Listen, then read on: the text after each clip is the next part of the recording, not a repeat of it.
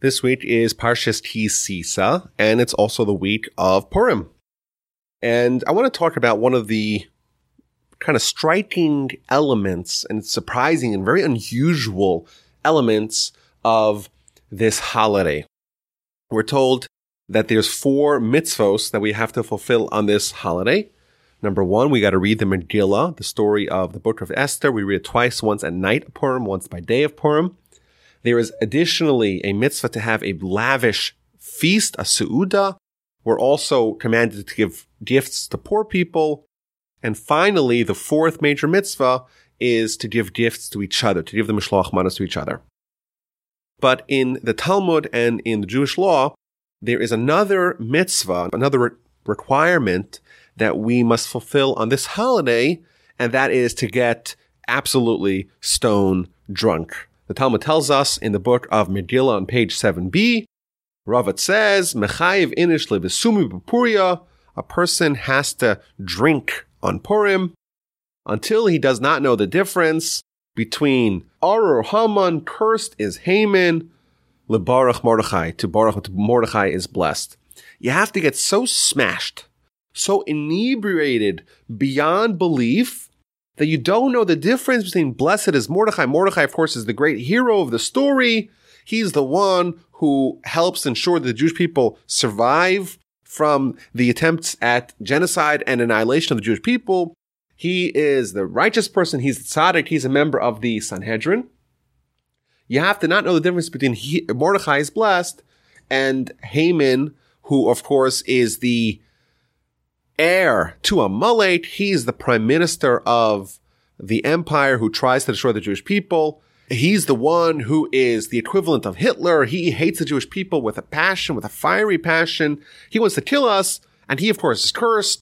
And on Purim, you have to not distinguish between the two. You have to be so removed from sanity because of alcohol that you don't know the difference between the two. So as a general rule, mitzvahs don't really sound like this. Our religion is not a very hedonistic one. It's very, it's very cerebral. We're about doing mitzvahs and recognizing God and, and doing good deeds and, and studying Torah. It, it seems so out of place to be given such a bizarre mitzvah that uh, we're supposed to drink, to drink alcohol, to drink so much that even the most basic distinctions between good and evil are muddled. So what's the meaning behind this. Now, just as an aside, the sources tell us, the Ramah, the, in the Halacha, the books, it says that the workaround uh, to this is that you drink a little bit more than you normally need to, or that you normally are accustomed to, and then you fall asleep. And when you're sleeping, you, you're unconscious, you don't know what's going on, and therefore you don't know the difference between the two. Of course, it's important to not drink and drive and you can pray, you can daven while you're drunk. So there are other concerns that, of course, you have to be aware. But as a general rule, it's something which is odd. In fact, there's a somewhat of an amusing story in the Talmud where the two great rabbis were partaking in a Purim celebration together. And one of them got so drunk that he picked up a knife and he stabbed his partner and he killed him. And the Talmud says the next day he's sobered up and he finds out what's happening. His partner, his friend, his study partner is dead because he killed him on Purim when he was drunk. And the Talmud says that they prayed and they managed to resuscitate him and brought him back to life. And the following year, this, these two colleagues uh, one of them said to the other one, okay, why don't you come back to my house this year for Purim? Remember how much fun it was last year? And he responds, I'm sorry. I'm not going to take my chances again. Uh, you have uh, a penchant for uh, uh, doing some really odd things when you're drunk. And therefore, I don't want to have any part of it. I'll find some other host for my Purim celebration. Now, as an aside, you know, we know the rabbis tend to not be the most violent people. So even if someone is drunk, unless they have a violent streak to them, it's not likely that they're going to do something as extreme as stabbing some other person, innocent person, and killing them. So what's the meaning behind this? I want to suggest that uh, when people are drunk, and we're told this in the Talmud as well, their true essence surfaces. And therefore, if someone is really immersed in Torah and immersed in mitzvos and immersed in spiritual pursuits, then on Purim, that's what comes to the, to the forefront. So what would happen? You have two great rabbis. They're committed to Torah study. And that's what they do all the time. And therefore, when they're drunk, what do they do? They probably study Torah together.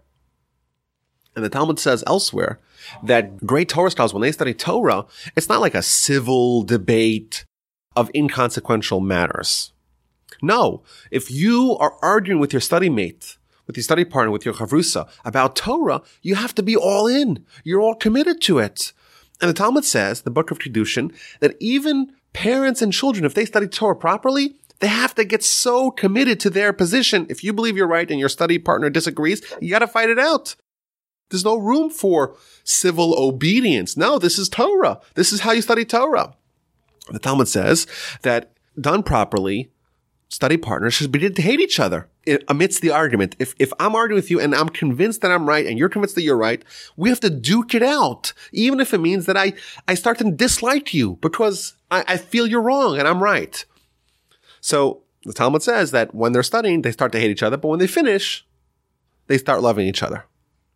So what I, what I suggest happened over here by that fateful Purim, the two rabbis got so drunk and they started arguing about Torah and they really got into it and they started to hate each other and lacking the inhibitions that they normally have while sober.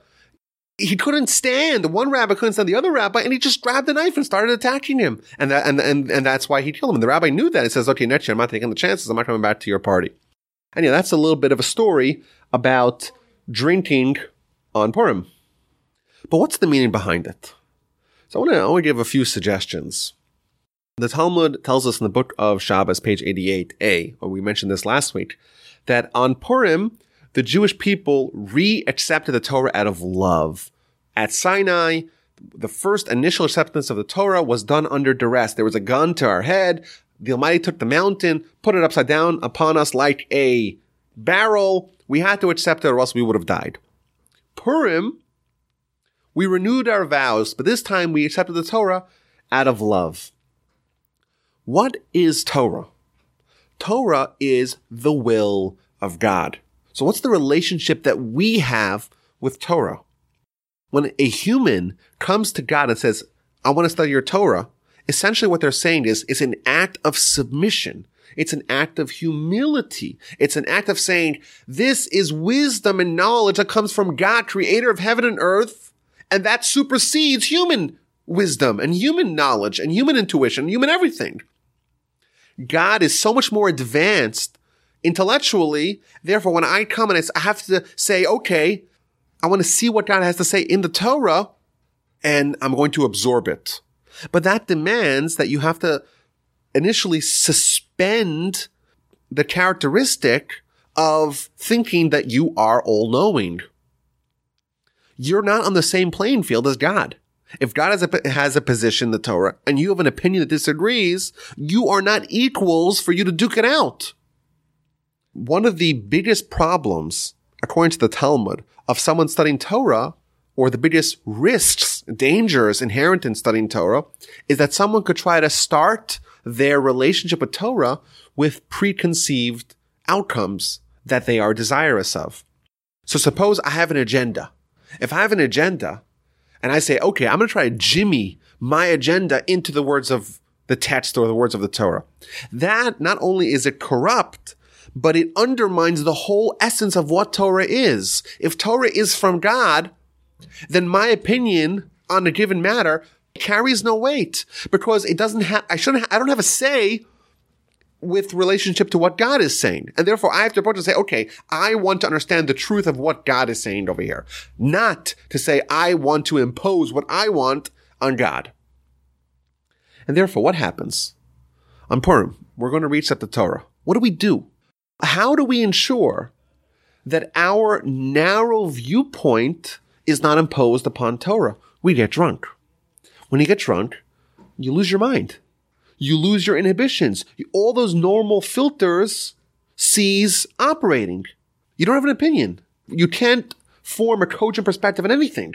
We're reminding ourselves every Purim that if we want to really accept the Torah, we have to learn that we're not legislating from the bench. We have to faithfully accept the Torah without contributing what we are saying to it, without saying, I want to impose my will on Torah.